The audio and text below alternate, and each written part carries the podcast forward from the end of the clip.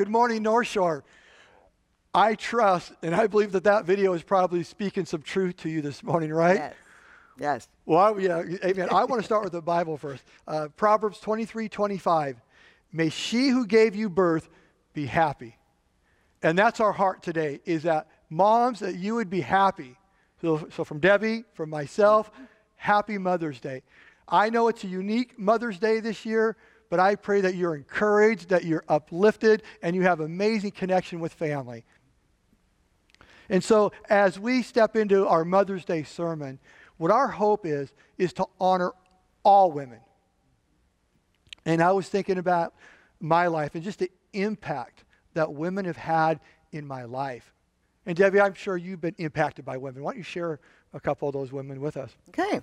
So happy Mother's Day. And I sent yesterday uh, a little devotional, little something with a cute little 30 um, second video, because I know we're getting videoed out here, um, that I hope will put a smile on your face, moms. So um, look for that. Um, want to make that's my way to wish you a happy Mother's Day um, virtually this uh, season that we are in. Um, but so I could first thought was my mom, of course, women that influenced my life. But I want to be more current. I want to talk about some women that have um, influenced daily now in my life. And so I want to start with my four daughters.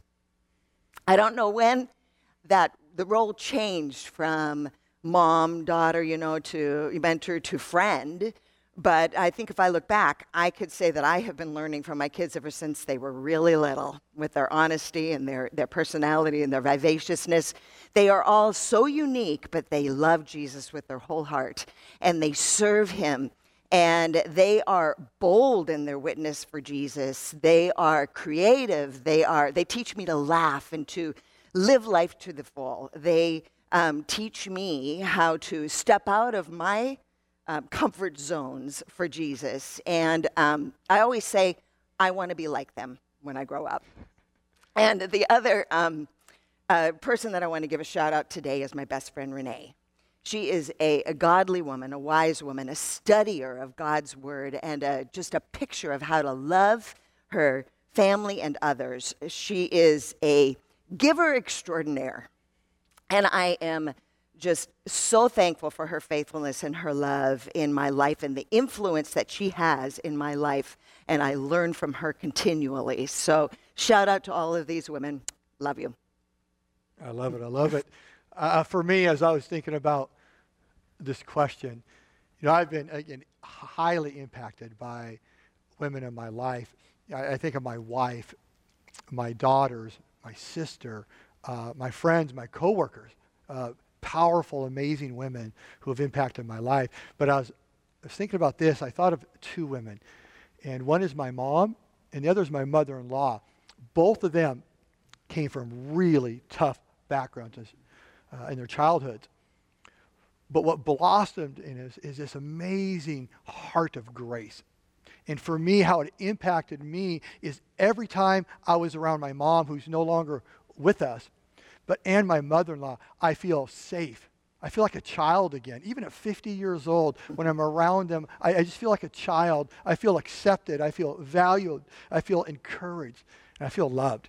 Uh, so it's this powerful thing, and I'm so grateful for them and all the powerful women in our lives. And so, happy Mother's Day, and happy Mother's Day to all women, because you're all mother like, making an impact. So, today we want to honor all women with our message. And we're going to look at women who show us that faith works in everyday life. Let me start with prayer. Father God, we love you, and we are thankful for the women in our lives. And I do pray a happy Mother's Day for all the mothers. But Father, I pray today as we just look in the Bible at women who just lived out their faith, uh, I pray that would be an encouragement to all women and all people. And so this is your time. I pray that you, uh, through the power of the Holy Spirit, would move in each of our hearts and transform and change us into the likeness of your Son, Jesus. And we pray these things in Jesus' name. Amen. Debbie, why don't you start us out? So, as we're looking at examples of um, how to live out our faith in everyday life, we're going to use some examples of women in the Bible, and we're going to start with the example of Eunice and Lois in 2 Timothy 1 5. And they teach us how faith works in our home, how faith works in our home. Paul is writing to Timothy, and he says, I am reminded of your sincere faith, a faith that dwelt first in your grandmother Lois and your mother Eunice, and now, I am sure, dwells in you. We don't know a lot about these women, not much at all, really, other than that uh, Eunice was a Jewish believer and she was married to a Greek man. We read about that in Acts 16:1. But we do know that they raised Timothy to know and to love God. Paul goes on to say in 2 Timothy 3:14 and 15, But as for you, Timothy, continue in what you have learned and have become convinced of, because you know those from whom you learned it, and how from infancy you have known the Holy Scriptures, which are able to make you wise for salvation through faith in Christ Jesus. So Paul credits these two women, a, a, mom and a grandma, with teaching God's word, with being an example of what faith looks like in their home, and with making an eternal impact on the life of Timothy. But what can we learn from, from them? Um, I just have a couple of things. Whether or not you are a parent, a grandparent, an aunt, or an uncle, you can be a legacy of faith in your family. You can be a loving influence to them. You can lay the foundations that are necessary to raise your kids to know and love God like Eunice and Lois did. But how do we do that? Here's a couple practical ideas. First, by setting an example in your personal devotional life. In order for Lois and Eunice to be able to teach Scripture and be able to teach Timothy to love God, they first had to have a relationship with God, right? So we get to know God by spending time in His presence. And there is no more impactful picture in a home than watching someone spend time in the presence of God. Just, uh, we don't have to preach at our kids, we just need to give them an example to follow in our own relationship with God and our times with Him in study and prayer. Our times with Him with study and prayer. So, are you setting an example for your children on how to love and know Jesus? Uh, do they see what it's like to be in the presence of God and have an intimate relationship with Jesus through you? Making God your priority will set a foundation for your kids to follow. Laying a foundation of what faith looks like while your kids are young will help them be stronger when they face those more tumultuous years in junior high and high school and, and when they go off to college. This is your legacy of faith. And the second thing we can do is by praying for our kids and encouraging them to become who God created them to be. One, uh, five years ago, we filled out with my best friend's family um, time capsules and it's just a sheet of paper where we wrote down our dreams and goals and desires for the next five years. And on um, Easter, as a family, we opened them up and we had a great laugh about all of the things that we thought should have happened these past five years and what actually did happen. Uh, for example, you know, I don't ask me why, but I seem to think that all four of my daughters needed to be married by now and that I needed to be a grandma. now, those might aren't bad dreams and goals, but they obviously were not what God intended. So, one of the hardest things as a parent is letting go of our own dreams and desires for our kids and encouraging them instead to become what God wants them to be or what God created them to be. Um, so I, I, I just don't think that, uh, that Lois and, and Eunice had any idea of how impactful Timothy was going to be on the early church and throughout generations and generations, even today, as we read about his life and his influence in the New Testament. They just wanted him to know God. They just wanted him to know God. So we need to be a loving influence in the way we raise our kids, in how we teach them, and how they see us live out our faith. So, are you gently guiding your kids to discover what God or who God is for themselves? Are you encouraging them to discover what it means to be sons and daughters of God? So, faith in the home. It's about being a legacy, setting an example of what a legacy of faith looks like by being a loving influence and by laying godly foundations for them to follow. That's good right there. Woo! Good job, Debbie. That's awesome. So the next thing we're going to look at is faith works in the workplace. So turn to Acts 16. The verse will be on the screen. Uh, and what we're going to discover is an example of healthy faith and workplace relationships. And so in Acts 16, uh, the setup here is Paul is uh, making his way into Europe, him and his missions team, and they're going to come into Philippi where they're going to basically start the first church. So we're going to start in Acts 16, verse 12. And from there to Philippi, which is a leading city of the district of Macedonia and a Roman colony, we remained in this city some days. And on the Sabbath day, we went outside the gate to the riverside where we supposed there was a place of prayer, and we sat down and spoke to the women who had come together. Verse 14.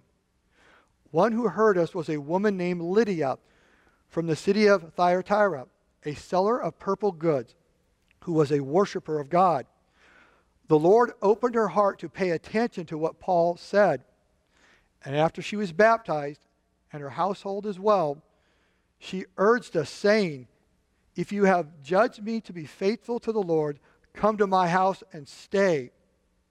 And she prevailed upon us. So, who we meet here is Lydia. And the setting is Lydia is basically on a business trip. She is a seller of purple goods. That's probably fabric. And purple dye was a very scarce commodity. So only the wealthy and the royalty used it. So she was kind of selling like Rodeo Drive kind of stuff, okay? so that's who she was.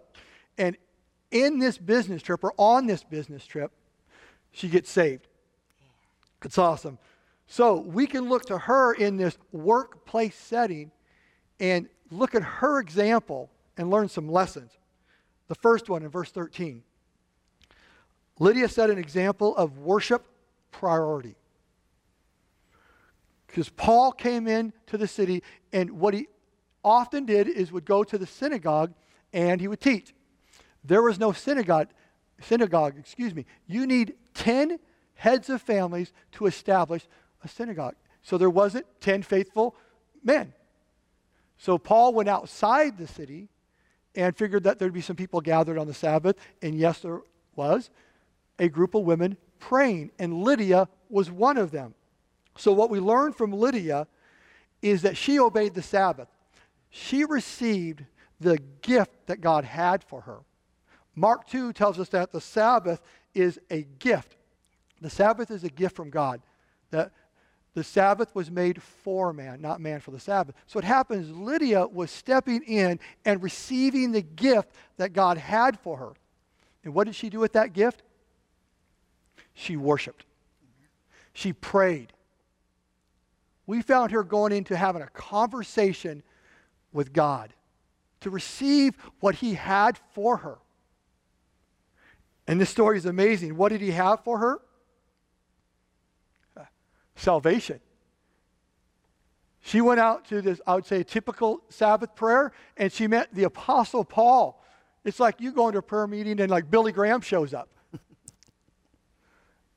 and she meets Jesus there. She gets saved, she gets baptized. So I want to ask a question of you. What if, what if Lydia didn't go that day? she didn't have worship as a priority because she was busy, right? She was working. She would have missed what God had for her. Too often for us, we don't make worship a priority, whether it be going to church or our devotions, because every time we encounter Jesus, he has a word for us. He's always working. So just think about these days that we miss. It's not just missing going to church, it's not just missing my devotion. You could be missing what Jesus has for you that day. Lydia shows that. She did not let work crowd out her worship, she made her worship a priority. Number two, here we see in verse 14, Lydia set an example of work ethic. Lydia was a hard worker. She was traveling, she was an entrepreneur because she is from a town where it was the, the, the hub of this purple dye and fabric. It states this is her hometown. She's in Philippi, which is a Roman colony. I believe what she's doing is that she's taking new ground. As a traveling saleswoman, she's taking new ground. So she's working hard, and we can see uh, by this uh, text and some others that she is very, very successful. So she has a strong work ethic. And the scriptures call us to have a strong work ethic. Proverbs is just filled with scriptures is calling us in to be people that work hard. That we work hard. But we have a different focus in our work. Our work is to the Lord. Our work is to be worship. Listen to Colossians 3:23. Whatever you do, work heartily as for the Lord and not for men. Do it for the Lord, it says. Focus on God, not for all the, the earthly things you can get, money and things, and but no, work heartily. The whole person is what that word means. For the Lord. Because when our work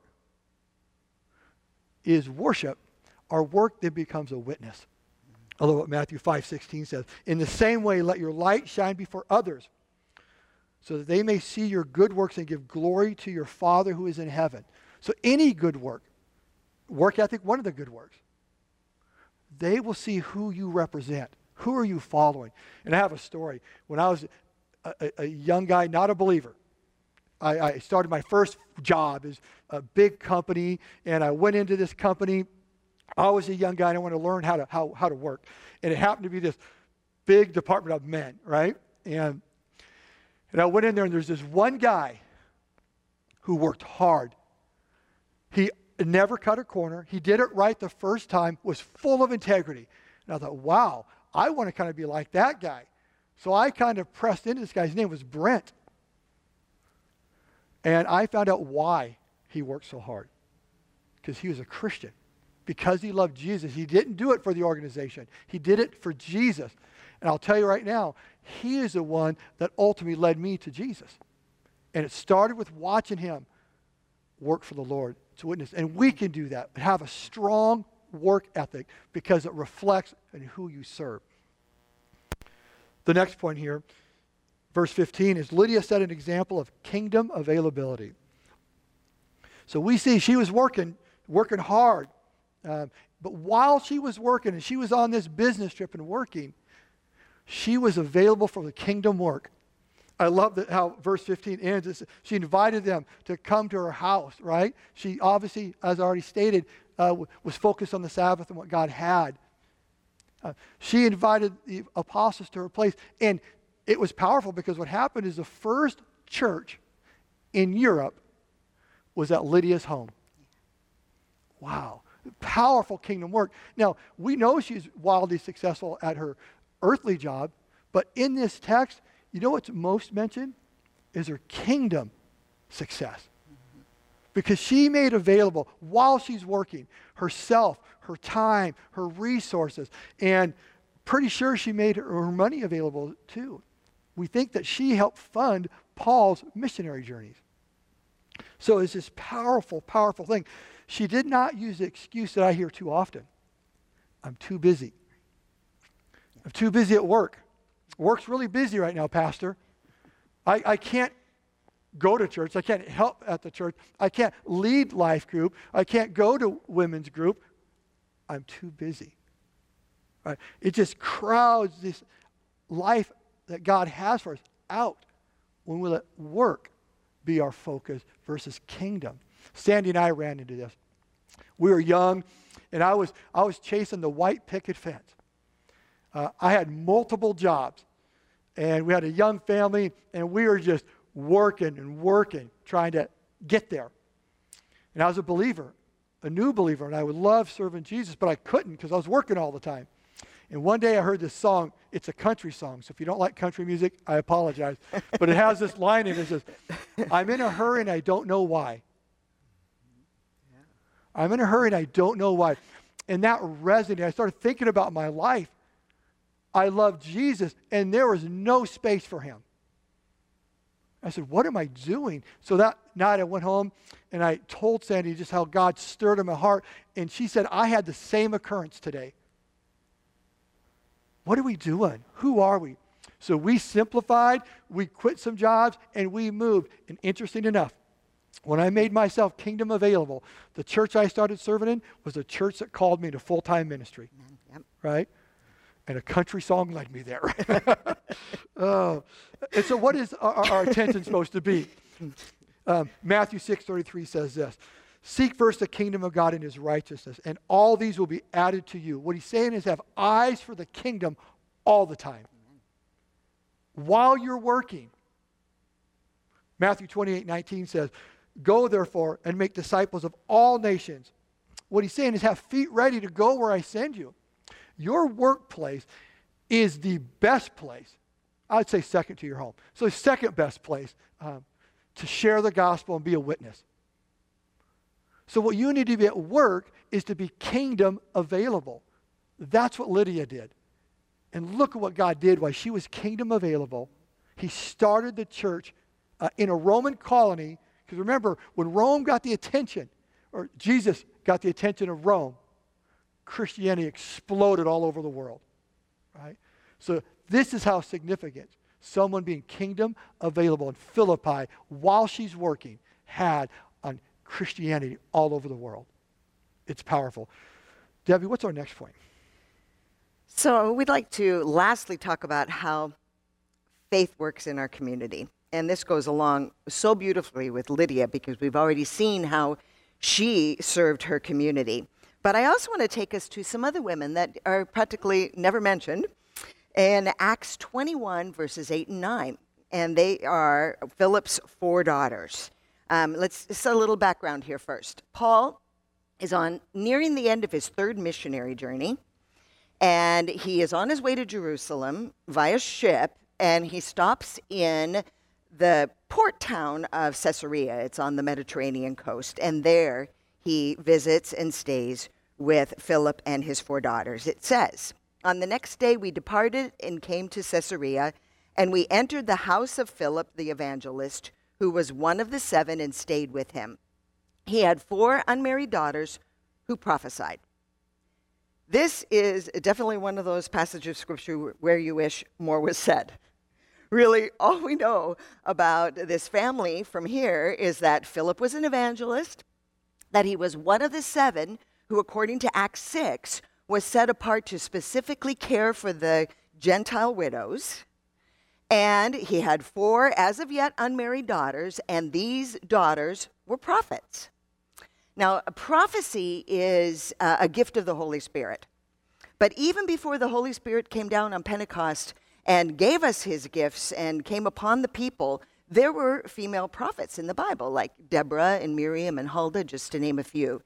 But at Pentecost, Peter quotes Joel 2:28 in his big famous sermon and he says, "And it shall come to pass afterwards that I will pour out my spirit on all flesh. Your sons and your daughters shall prophesy." So the, the job of a prophet in the Bible was to be God's messenger, to um, tell the people through the power of the Holy Spirit what God had for them, the, the words that God had for them. And so these four daughters were given this gift specifically by God.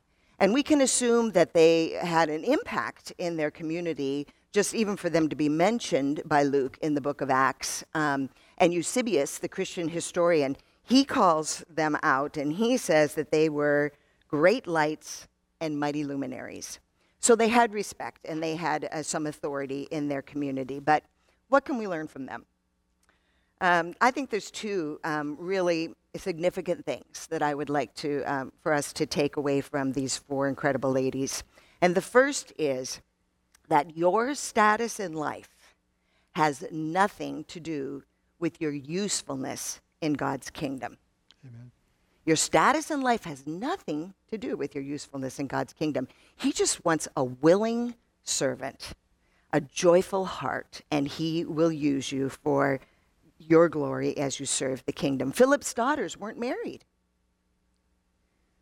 The widow, or the, yeah, the poor widow in Mark 12, she gave regardless of her poverty. Nympha, she opened up her home to a church. Colossians 4:15. We are all called to serve. Listen to what Galatians 5:13 says. You, my brothers and sisters, were called to be free but do not use your freedom to indulge the flesh. Rather, serve one another humbly in love.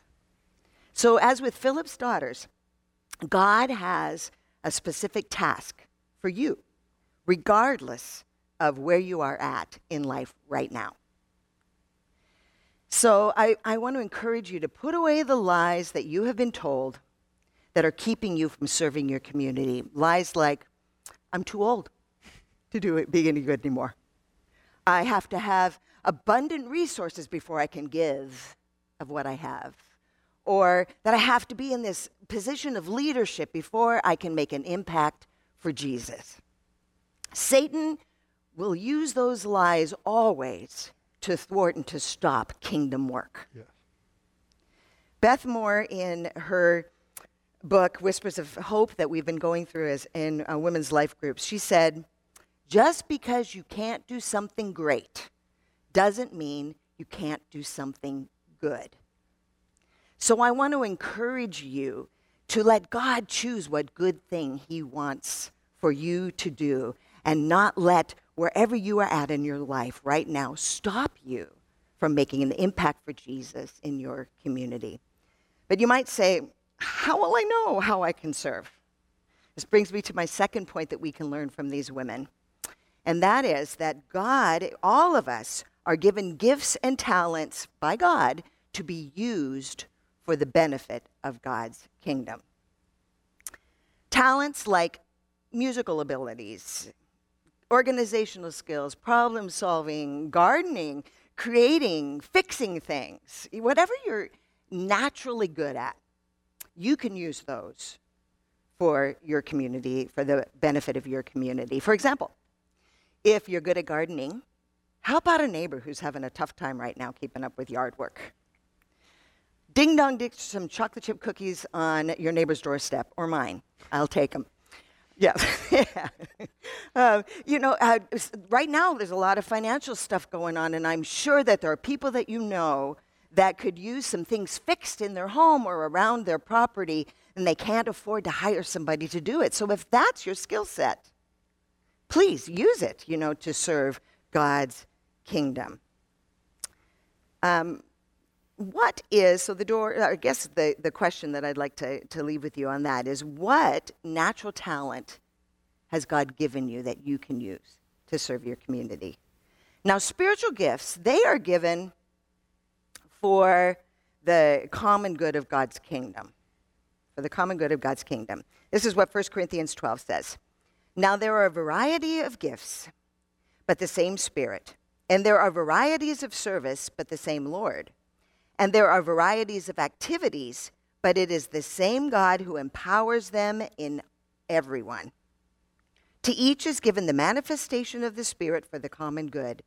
For to one is given through the Spirit the utterance of wisdom, and to another the utterance of knowledge, according to the same Spirit, to another faith by the same Spirit to another gifts of healing by the same Spirit, to another working of miracles, to another prophecy, to another the ability to distinguish between, between spirits, to another various kinds of tongues, to another interpretation of tongues.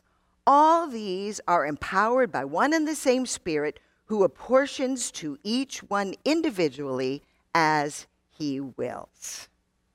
So, spiritual gifts are given to grow God's kingdom and to strengthen and encourage the faith of others. As we serve our community, relationships will be built, conversations will be opened up.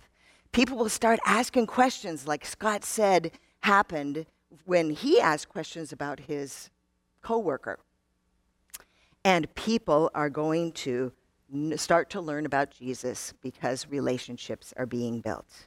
So, my point is, we need to be willing, we need to be ready, and we need to use the gifts and the talents that God has specifically given us for the benefit of the community and to draw people into faith in Jesus. So, what gifts and talents has God given you, and how are you using them to serve the community? It's good. Thank you, Debbie. Wow, that just uh, faith works in everyday life, right? Everyday life. Everyday yep. life. And uh, yep. this just reminds me, as I was thinking about this, um, that that's a call for all of us. All of us. You know, we're honoring and celebrating women by looking at women who lived this out, but it's a call for all of us. Mm-hmm. And I was reminded of Galatians 2:20 that what we're really called to do is to live outward uh, the life that Jesus has put in us. Listen to Galatians 2:20. I have been crucified with Christ. It is no longer I who live, but Christ who lives in me, and the life I now live in the flesh, I live by faith in the Son of God, who loved me and gave himself for me. So we're to take this life that Jesus has put in us and live it outward. And that's what I really hear jumping off these pages.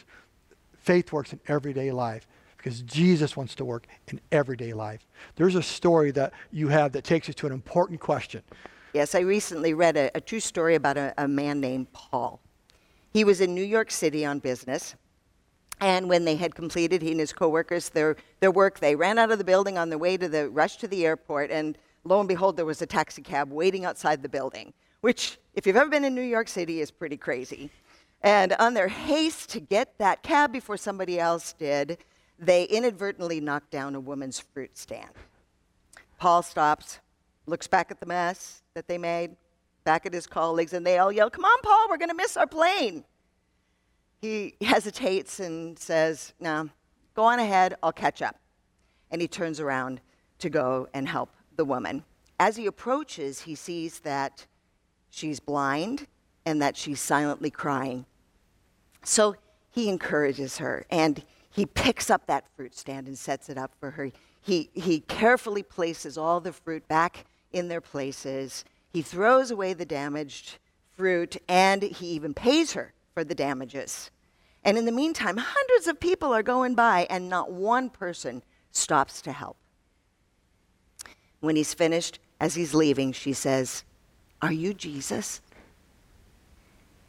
Well, uh, no, he says.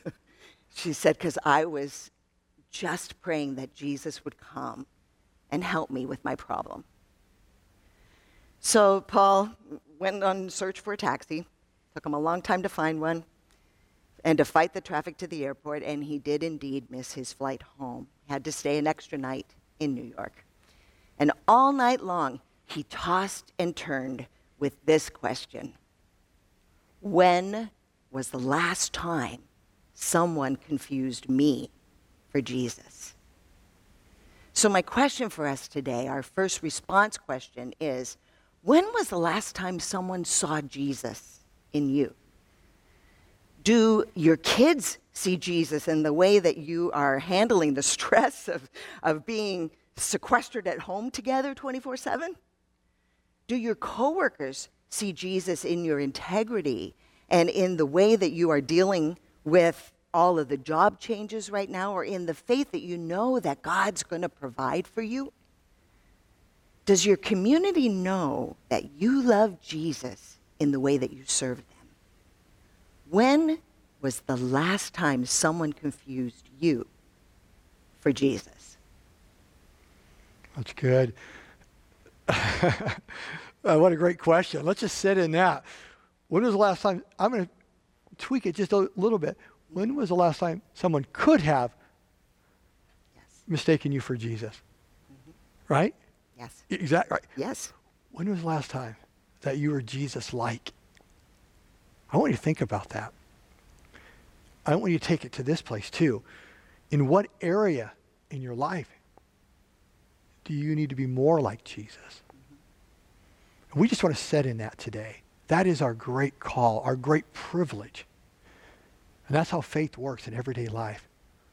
When we live the life that Jesus has for us. I'm going to close in prayer right now. But know this right after this service, there's going to be a link, and you can come into our Zoom prayer time. Our pastors, some of our elders are in there, and you can enter into a video room. Uh, you'll see Brittany. She's in what we call the lobby. She'll pop up, up on a video screen, and, and she'll greet you and you just let her know what's in your heart. And then she will put you in a private chat room with one of our pastors. And you'll have a chance to talk, to pray, just be together. So I really want to encourage you to take advantage of that. And process this question. Tell a story. When was the last time someone could have mistaken you for Jesus? And where do you need to grow to become more like Jesus? Let me pray. Father God, you're good. We love you. And I am so grateful that we have a Savior, a Jesus, that infiltrates and impacts and influences our everyday life.